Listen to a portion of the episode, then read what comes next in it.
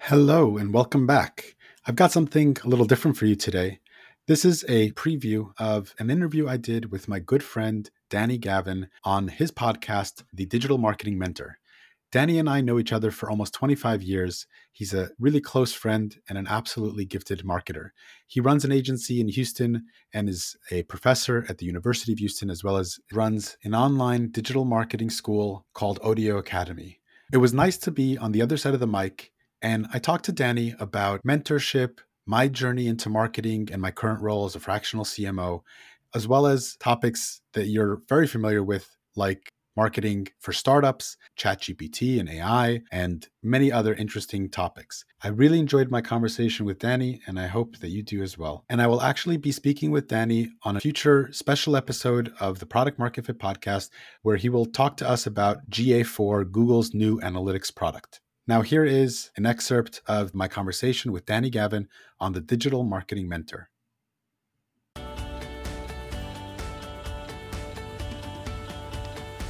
Welcome to the Digital Marketing Mentor.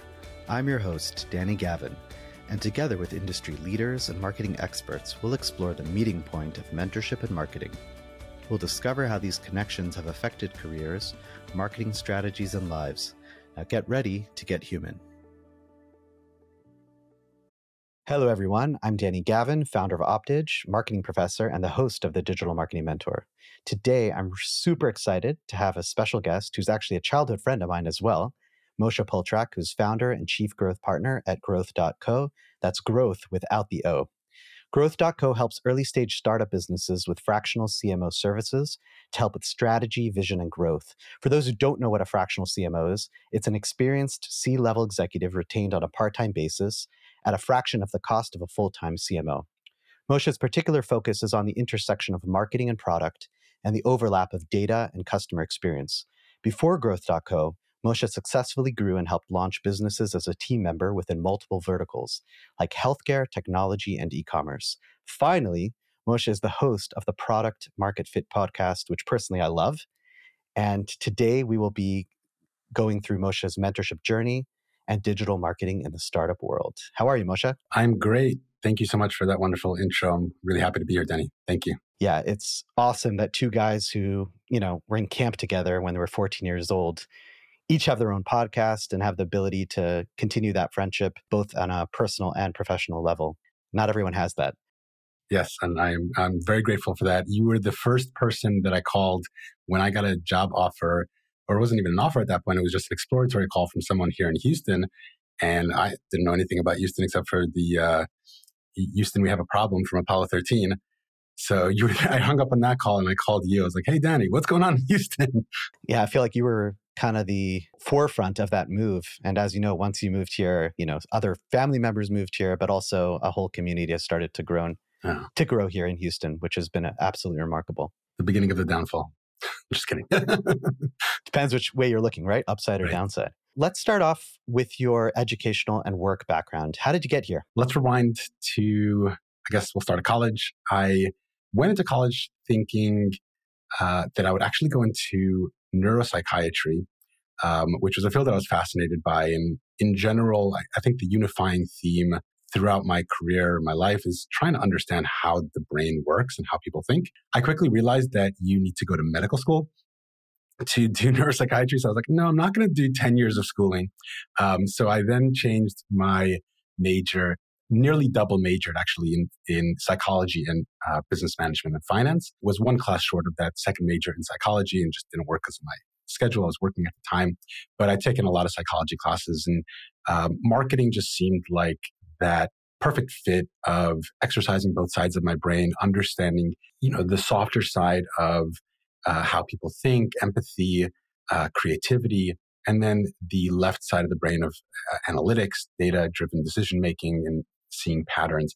Uh, so that's kind of uh, how I fell into marketing. I had some experience early on when I, after I graduated in the startup world. I always envisioned myself as a, as a startup founder and an entrepreneur, something probably came from my childhood and from my father's background. He's a scientist turned entrepreneur.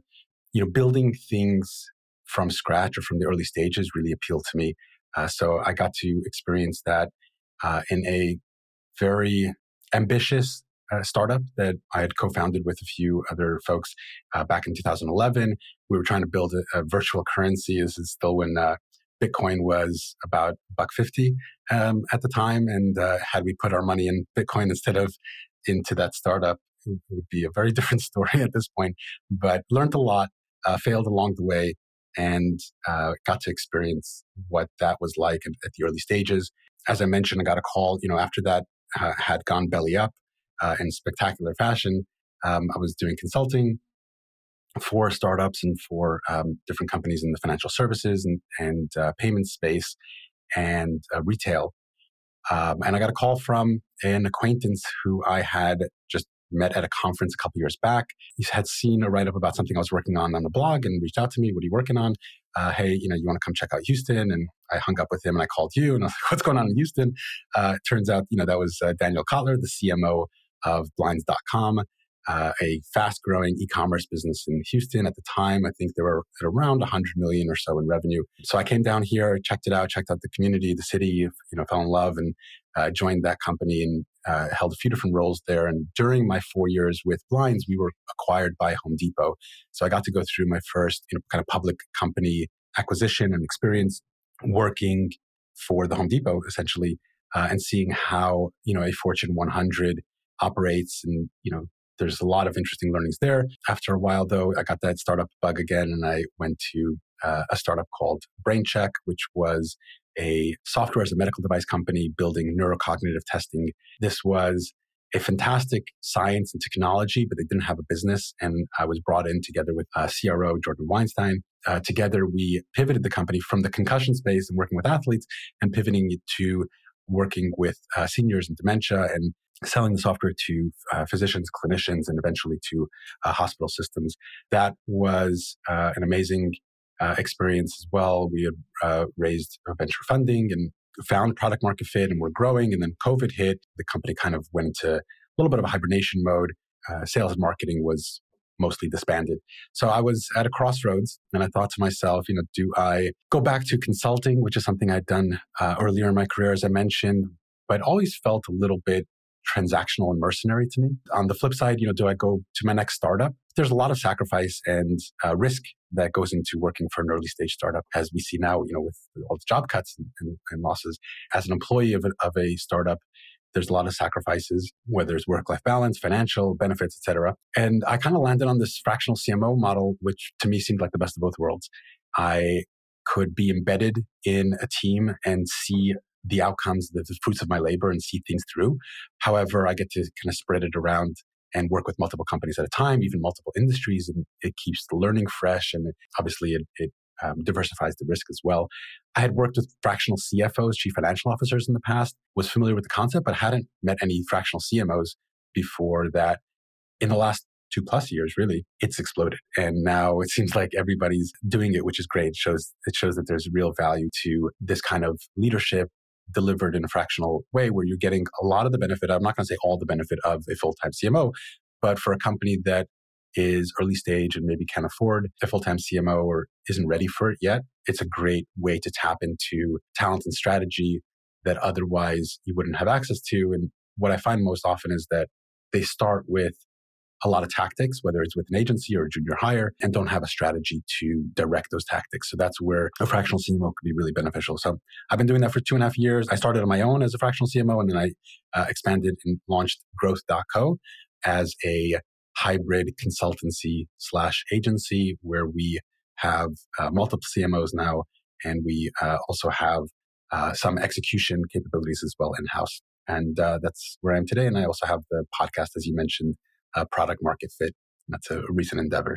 Such an amazing journey. And you literally like have had all these amazing stops along the way, whether it's from a startup to like huge corporate uh, buyouts and it's just amazing. So it really provides you with this well-roundedness. And one point I wanted to just add on, like from the agency side, I always talk about working with an agency, it's kind of like a marriage and you need to have two equal partners. And often a company, they're like really quick to hire that agency, but they don't have that internal person to meet the agency from that perspective. So I found in scenarios where there has been some sort of fractional CMO or fractional marketing person, it's helped the agency tremendously as well. So I can definitely appreciate that from my perspective. I hear people complaining oftentimes about their agency or they feel like they're spending a lot of money and, and not delivering results.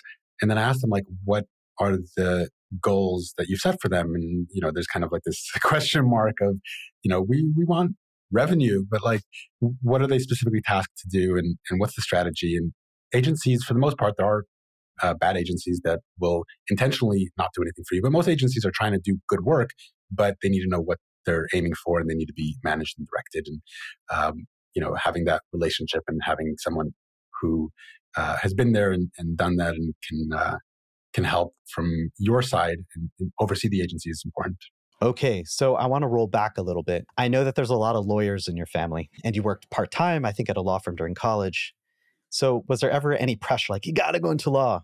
Um, obviously, you went into marketing. What drew you to marketing and kind of defend the people who maybe said, naturally, you know, your, your last name is this and you should become a lawyer? That's so funny. The um, I actually took the LSATs and I prepared my application for law school because it was a pre it was a foregone conclusion that you know my grandfather was a judge my father works in law two brothers and a brother-in-law are lawyers it was just kind of the automatic path that that I would follow. And I studied for the LSATs and I scored relatively well. Uh, and I was preparing my my package for uh, law school. And I'm very glad that I had a moment of clarity where I said, you know, what am I doing? Why am I doing this? You know, this is not really what I want to be doing.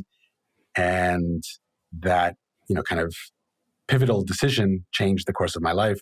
You know, who knows how it would have turned out, but I think that I'm I'm much happier in my chosen profession than I would have been as a lawyer. So you never know. Uh, you, mentioned earlier about the stops along the way and, and the journey. Uh, the journey is always uh, bumpy and, and, twisted, and there's never a straight line, for better or for worse, right? And, and those opportunities sometimes come from you from places where you would ne- never expected, and you have to have a plan, but you also have to be flexible to go along with the opportunities that come your way. You mentioned before that kind of what what draws people to marketing is this like left brain and right brain thinking. We've seen that when you have that sort of brain, it's very beneficial when it comes to the marketing space. How did you come to realize this about yourself? Like, was it an outside realization? It was later on. It wasn't. It wasn't in uh, the beginning of my career where I fully understood why I enjoyed what I was doing. It was just kind of like, let's try to do all the things, and we'll figure it out along the way. And I could equally have as much fun you know, analyzing a set of uh, keyword performance in a spreadsheet as working with a designer on a new campaign or you know something similar that that exercises the right brain, the, the creative side as well. Um, I've also been lucky enough that when you work in in a startup environment, you get to have much more experience much more quickly. So I, I talked about you know some of the downsides and risks of working at startups and obviously i'm not trying to turn people away from it there's a lot of upsides and one of those upsides is the breadth of experience that you get because when you work in a established company especially when you get to much larger enterprises and, and fortune 500s fortune 100s you mostly get pigeonholed in a specific position and for some people that's wonderful you know for kind of a craftsman personality where they want to do something the same thing every day really well that's fantastic but when you want to explore and you want to learn lots of different things, I don't think there's anywhere better than a startup to be able to just try on different hats and do what needs to be done because there's nobody else who's going to do it. So if you if you want to do it, just go do it. And if you like it, great. Um, now you've you've added something to your tool belt. So having that experience early on and being able to, you know, I was leading marketing and product development for the startup that I had mentioned, Currency, you know, working with engineers, working with designers, working with the sales team, sketching out wireframes for the application at the same time, you know, working in, in Google Ads for, for lead gen. Everything was pretty new. And I got to experience all of it and I got to see what I liked and what I didn't like. And I, I quickly realized that I would be very bored in a very pigeonholed position. So if I was a full time analyst, oftentimes get lost in a spreadsheet for hours. And I love that.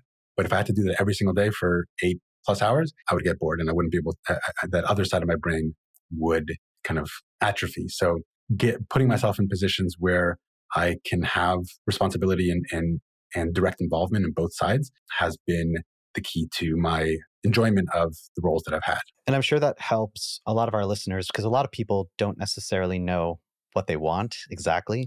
Uh, they, they may know exactly what they don't want, but exactly what they want sometimes takes trial and error and getting your, your feet wet and trying things out. And, you know, f- from your journey, sees that, that, that that's a, a one successful way of getting to where you want to go. I would argue it's the only way, but uh, maybe, maybe somebody has kind of plotted a course and followed that course to a T and, and found success and good for them. But from what I've seen, both individually and for companies, startups especially, trial and error is really the only way. It's, it's, you take action and you learn and you make sure that you have a tight feedback loop to implement those learnings and then you take a next action.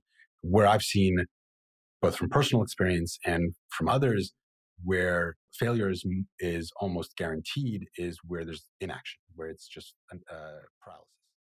This is just an excerpt of a longer conversation that you can find on his podcast, The Digital Marketing Mentor. And I encourage you to check out the full length episode, as well as the many other fascinating episodes, especially if you're a marketer early in your career or interested in mentorship for marketers. And as always, thank you so much for listening. I appreciate you and wishing you all the best.